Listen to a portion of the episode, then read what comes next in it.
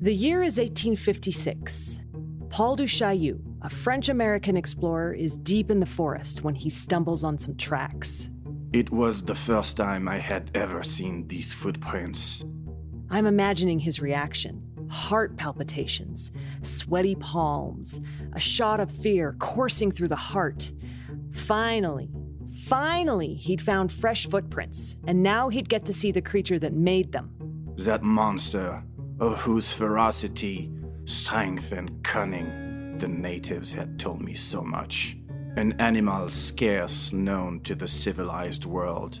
A beast the locals called the wild man of the woods. And finally, after weeks of tracking the animal, Paul du Chaillu is face to face with it. Nearly six feet high, with immense body, huge chest, and great muscular arms, like some nightmare vision, thus stood before us. This king of the African forests. The gorilla. Surprise! You thought this was a story about Bigfoot, didn't you? Well, it is, indirectly. I'm Laura Krantz, and this is Wild Thing, a series about Sasquatch science and society, the search for Bigfoot, and why we want so badly for it to be real.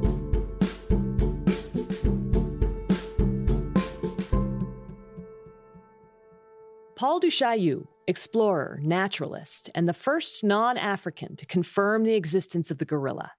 He wrote about it in his book, Explorations and Adventures in Equatorial Africa. And here's why his story is so relevant to the Bigfoot thing. People outside Africa thought gorillas were a myth and had for thousands of years, since the ancient Greeks. It wasn't until the mid 1840s that a European naturalist got a hold of some bones, confirming the animal's existence. Never mind that the locals clearly knew the gorillas were real. Another decade went by before anyone, namely our friend Paul du Chaillu, managed to get an actual specimen. There he was, standing face to face with the monster of his nightmares. And now, totally he reminded me of nothing but some hellish dream creature, a being of that hideous order, half man, half beast. Terrifying. Go on. He advanced a few steps, and here, as he began another of his roars, and beating his breast in rage, we fired and killed him. With a groan which had something terribly human in it, and yet was full of brutishness, it fell forward on its face. The body shook convulsively for a few minutes. The limbs moved about in a struggling way. And then all was quiet. Death had done its work. In full disclosure, they ate this particular gorilla. Well, Du Chaillu didn't, but his guides did. But other specimens he killed were shipped back to Europe, and people went ape. They crowded into museums to see gorilla displays, bought sheet music for songs about gorillas. I couldn't find a recording. Sorry. People went to see the gorilla ballet in London. Sadly, I discovered no actual gorillas danced. So, a creature that Europeans had thought mythical suddenly became very, very real. And the exciting thing about the discovery of the gorilla was finding an animal that resembles us out there in the wild, a distant, untamed cousin of sorts. And if the gorilla could hide for two millennia, what does this say about Bigfoot? That question gets a lot of people very excited. They see the gorilla story as a shiny beacon of hope. It wasn't classified until 1904, the gorilla, and they're in Greek literature. The discovery of the lowland gorilla, it was the same thing. You can see the appeal a supposedly mythical creature that the locals say exists, but there's not much real evidence. People lost their credibility with the Royal Academy in London, if they showed an interest in looking for this man like ape in Africa, they would be disbarred. They would lose their uh, membership because they were looking for something that couldn't exist. A creature that looks like us and makes us think about our place in nature. Sound familiar? Bigfoot has that same appeal. And since it supposedly looks like us, are we related? Is Bigfoot a distant ancestor? The missing link? A long lost cousin? It seems like that was at least part of the question that my cousin Grover was interested in answering. If it is real, it's obviously a close relative of humans, and that should be very important to my work, which is studying human evolution. If I ignored it, that would be, I think, intellectual dishonesty. Ah, okay. This makes total sense. Grover, an anthropology professor and arguably the world's most prominent Bigfoot researcher, had said that he didn't think Bigfoot was possible until he saw a certain set of footprints. The anatomical detail convinced him that Bigfoot was A, real, and B, related to humans. I'm finding it more than a little funny that in addition to Cousin Grover, Bigfoot might also be my cousin. Just think about reunions and Thanksgiving dinner. So, in this episode, we're going to talk about family and genus and species. And it's going to get nerdy. We'll be hanging out with some heavy duty scientists and getting into evolution and paleontology and anthropology, because Cousin Grover would have wanted us to have this background. As he said, if Sasquatch is real, it's a relative of some sort.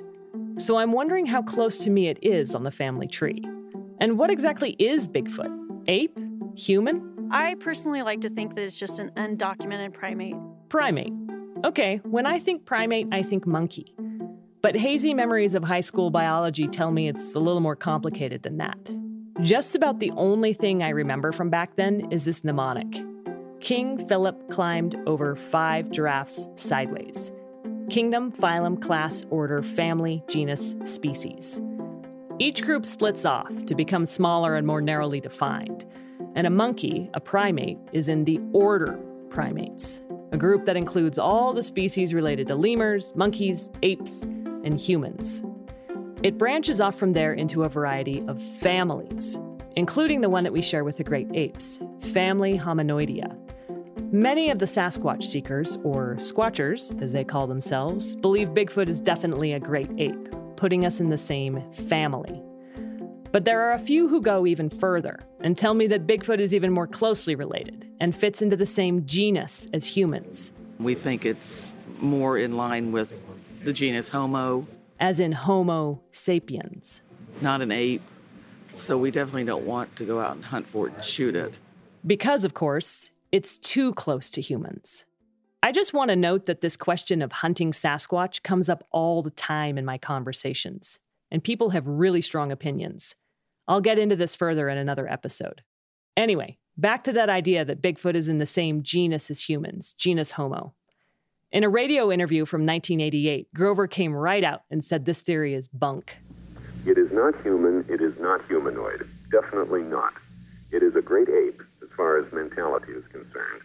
If you add up all their behavior, there is nothing to indicate human or semi human intelligence. Fair enough, but I couldn't completely dismiss the idea yet, since it's one of the main theories about Bigfoot. So I took a trip to the American Museum of Natural History in New York to spend a morning with Ian Tattersall. He's kind of a big deal when it comes to the subject of evolution. He's a paleoanthropologist and the curator emeritus of the Anne and Bernard Spitzer Hall of Human Origins. One of the things that people sometimes say is that evolution is just a story about the past. It was a touch embarrassing to reach out to scientists like him to ask if they'd talk about Bigfoot. I had already had a few scientists refuse to talk to me, and while I can't be sure that Bigfoot is the reason, it probably didn't help. A lot of people don't want to touch this topic, and we'll get into that later. But Ian Tattersall, bless him, agrees, although he makes his stance on Bigfoot very clear. I'm not representing myself as a Bigfoot expert. But he is an expert on how hominids evolved.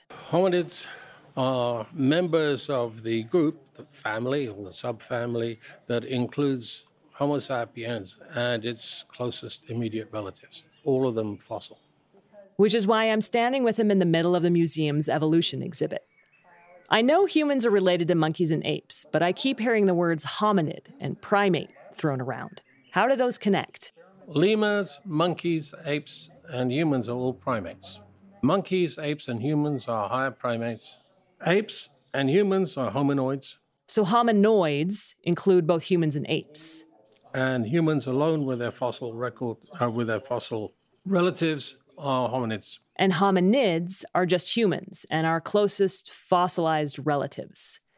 And it turns out there are a fair number of us. There are now known in the fossil record of the last seven million years, maybe 25 or 30 species of extinct hominids that everybody can recognize. Well, maybe not everybody, but some names, like Australopithecus afarensis, should be kind of familiar. This is an early ancestor, lived in Africa maybe as far back as 4 million years ago. You probably know this one because of a fossil skeleton named Lucy. Then there's Homo erectus, thought to be the first hominid species to move out of Africa and into other parts of the world. And Homo neanderthalensis, Neanderthals, not Neanderthals, our closest extinct human or hominid relative. Dr. Tattersall named lots more, but these were the marquee names, the ones I recognized. And he emphasized that these guys did not evolve in a straight line, one after the other, like that image you always see on t shirts. What I learned is that our family tree is less like a telephone pole and more like a very bushy shrub. Yeah, much more like that than like the uh, ancient idea of uh, a slowly modifying lineage going from primitiveness to perfection.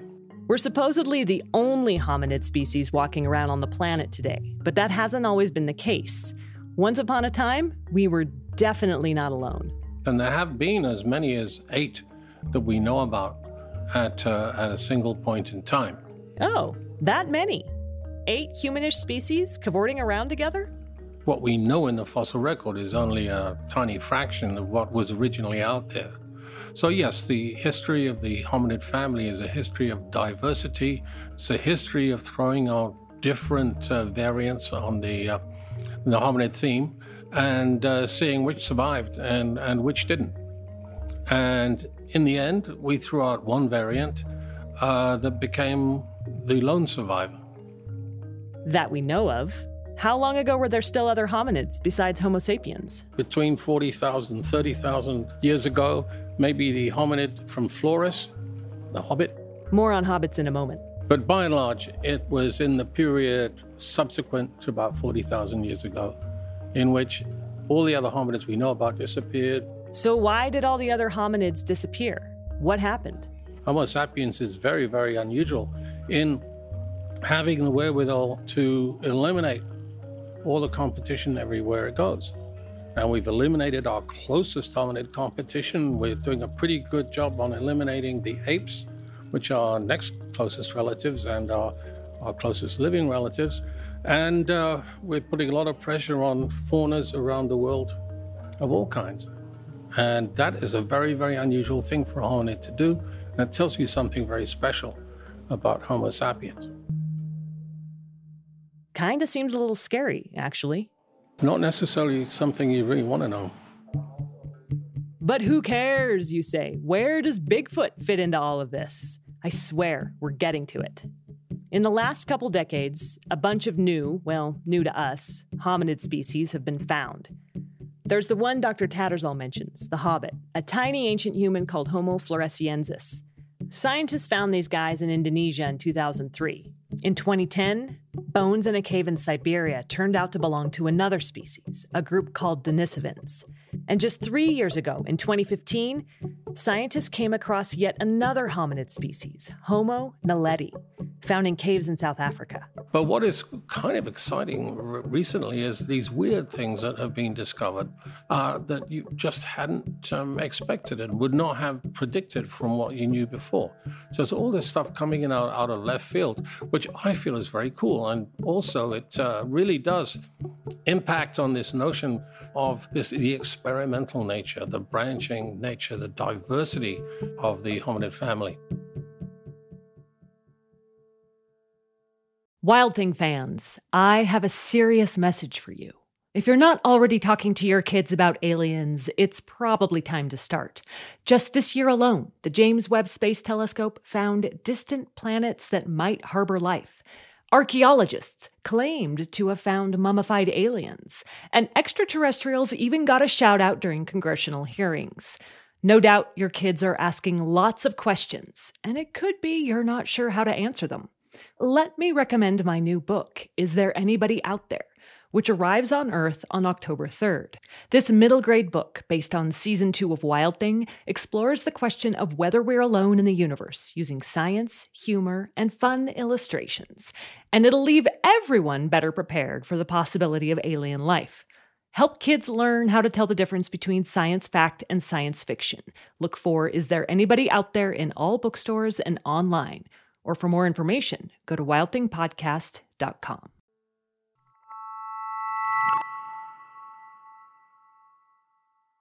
So, evolution is much more complicated and messy than people originally thought. It's the kind of mess that could hide a Bigfoot esque hominid. If archaeologists are still finding fossils of previously unknown hominid species, I wonder how many others are out there, yet to be discovered. And what about species that we won't ever know about because there's no record of them? Like Dr. Tattersall said, the fossil record is incomplete. So it seems to me that theoretically, Bigfoot could have descended from a close human ancestor, especially if it's on one of those side branches. If that were the case, then I would say that that hominin ancestor would have to be a very early offshoot, one that arose prior to the genus Homo. Meet Dr. Jeff Meldrum. We're going to be hearing from him a lot in this series. He's tall with a neatly trimmed gray beard and a formal, polite demeanor. He basically took over from my cousin Grover Krantz as the country's leading academic Bigfoot expert. But his day job is as a professor of anatomy and anthropology at Idaho State University. He studies how certain primates, like us, came to walk on two feet. Bigfoot also supposedly walks on two feet, so it fits right in with Meldrum's expertise. And Meldrum thinks that Bigfoot might have split off from humans way, way back probably you know between three and seven million years ago, an early offshoot. Uh, I like to point to Paranthropus. Paranthropus is yet another ancient human relative with big developed jaws. They were clearly specialized for chewing a diet that consisted of hard, coarse items. He's saying that maybe Bigfoot's ancestor split off from our ancestor. Both of those ancestors continued to evolve over the next several million years. And now we're walking around, and the descendant of that Bigfoot ancestor is also walking around. But didn't Ian Tattersall say that Homo sapiens is the only hominid species currently walking the earth? Meldrum argues that that may not be true. I've been making a case that there is a multiplicity of species that have coexisted in the past, and and the numerous branches that have persisted uh, into the remarkably uh, recent past, if not the present including potentially Sasquatch and what's been uh, termed the Yeti or the orang pendek of Southeast Asia or the Russian wild man that may be a relic Neanderthal or Denisovan. The orang pendek of Southeast Asia. Bookmark that. We're coming back to it. But in a nutshell, if multiple hominid species coexisted at some time in the past, why would now be any different? Why couldn't there be more than one hominid species? And that in broad brushstrokes, covers this theory of Bigfoot being more closely related to humans. But there's one other main theory about Sasquatch evolution, one I'd heard about through Grover. The best case is uh, a thing that's known from a, some fossil jaws in China called Gigantopithecus, and the name just simply means giant ape. Uh, and it's the easiest theory is that that's just simply still alive. They were around uh, over most of the last million years, and they could well have extended into North America. Bigfoot as a descendant of Gigantopithecus, an ancient ape from Asia. Meldrum tells me that this is the theory that Grover put his weight behind. He did promote that uh, uh, over over other prospects. You have something that's the right size in the right place at the right time to be a candidate ancestor uh, to explain the origin of Bigfoot. So, if Bigfoot did descend from Gigantopithecus, that would put a little more distance between us and Bigfoot, further back on the evolutionary shrub. Remember the mnemonic King Philip climbed over? This would move Bigfoot out of the smaller genus, Homo, and back up into the bigger family we share with the great apes, family Hominoidea. And now we're in Dr. Todd Disotell's territory. It is thought from the fossil record that Gigantopithecus belongs to the orangutan lineage. Disotell is a molecular primatologist at New York University. He's another person that we're going to be hearing a lot from. Disotell is a wiry, athletic guy who wears hip eyeglasses, loud shirts. He's got an assortment of tattoos, including one of Bigfoot right on his arm. His office is several stories up on a busy Manhattan street, and it's packed with all kinds of Bigfoot memorabilia. But he, like Ian Tattersall, makes it clear to me that he's not a Bigfoot expert. I do not consider myself a squatcher or a Bigfoot researcher or any of those terms that they use. Okay, help me out here.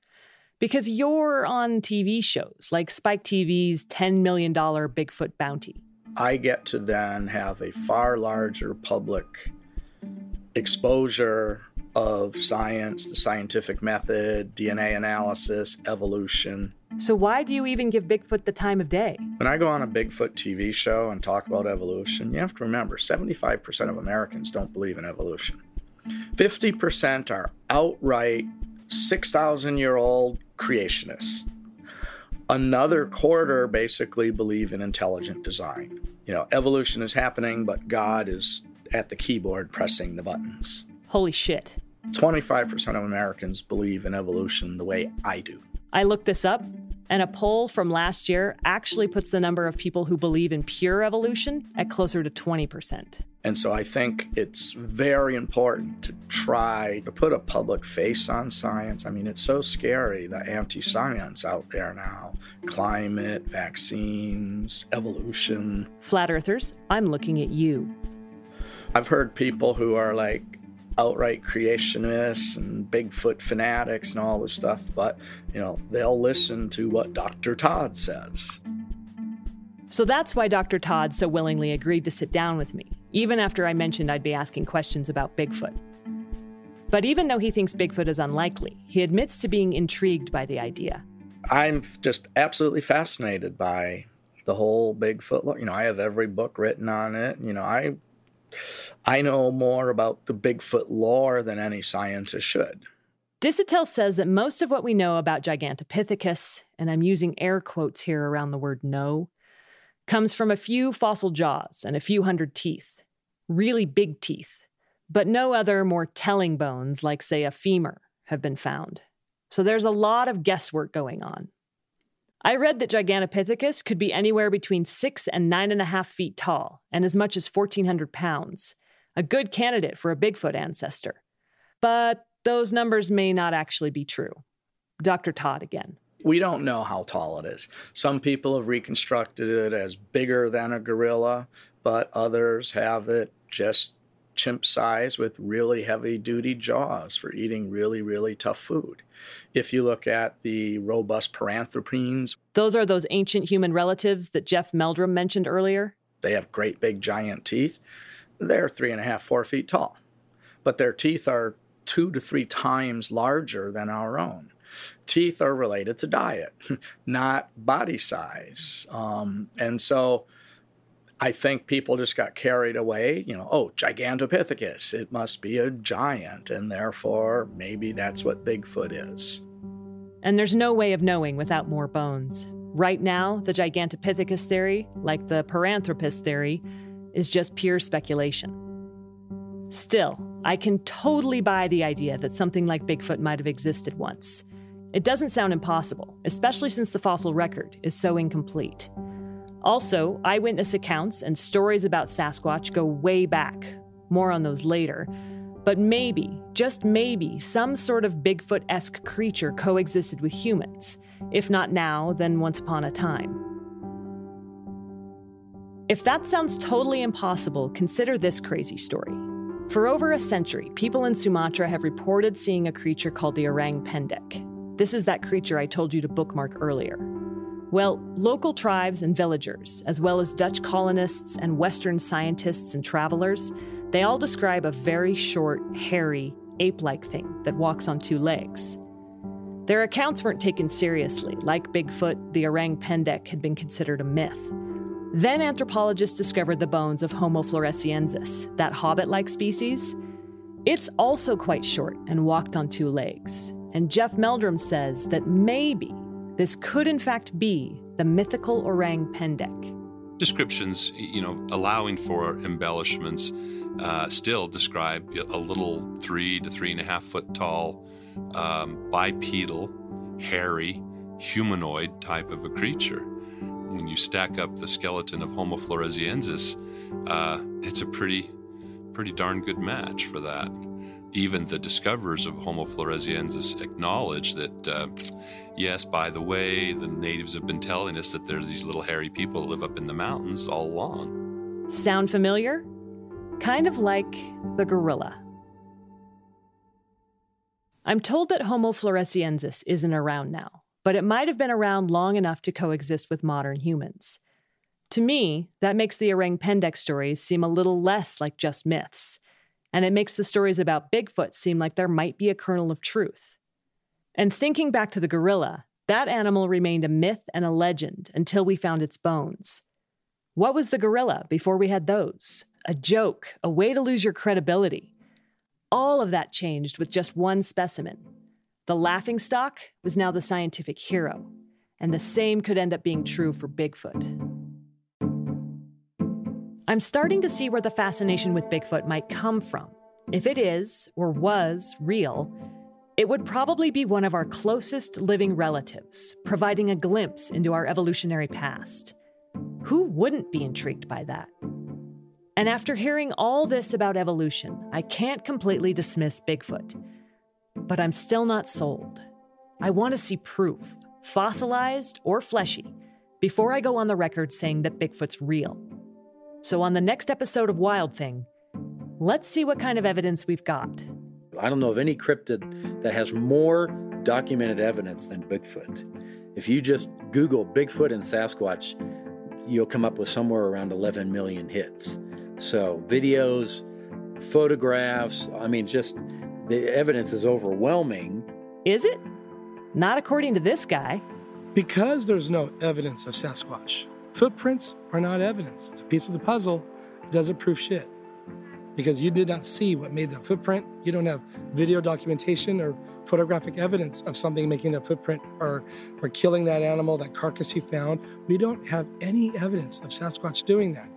And now I don't know what to think. It exists. There's no question about that. They exist as much as Irish people exist. That beer tastes good. You know, pizza's magnificent. These are all facts. But at least there will be beer and pizza.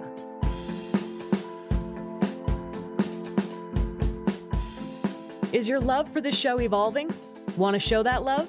Leave us a rating wherever you get your podcasts. This really helps us get the word out about Wild Thing.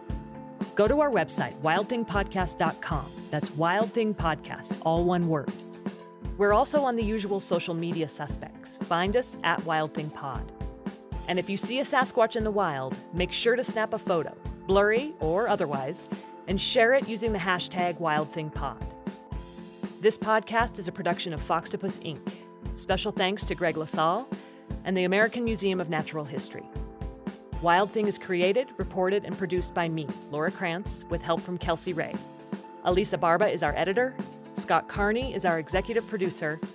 Our music is composed by Ramteen Arablouei and mixed by Sanaz Meshkinpour.